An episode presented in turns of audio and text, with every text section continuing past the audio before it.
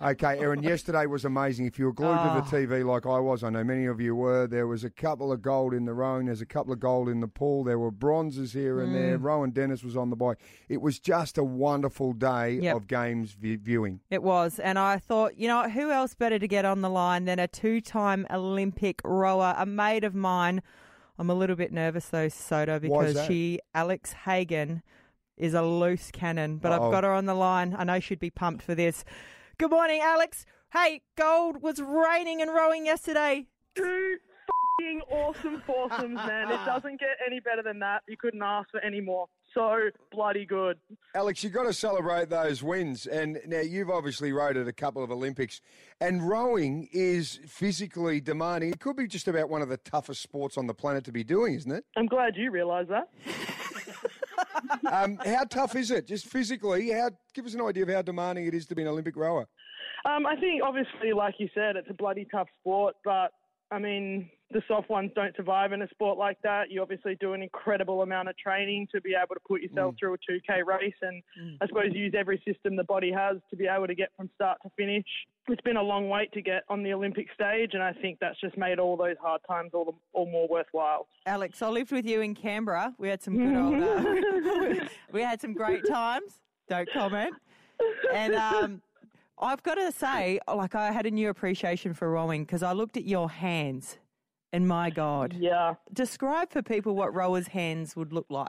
Um, in the beginning, it's just a weeping mess, um, and then over time, Right. I suppose they they toughen up. But I suppose if you can imagine, you know, like 40 k's a day on the hands with an oar in your handle, twisting, and like you know, sweat, rain, whatever happens, stress.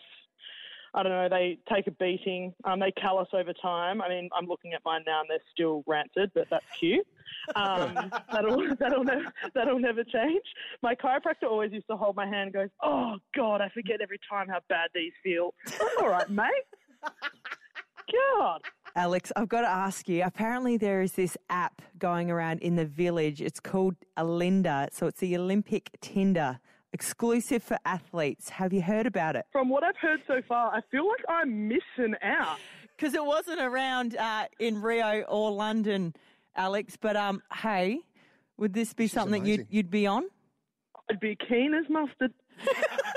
Alex, is it actually just open slather in the village, just international relations all over the shop? All you've heard is all but true.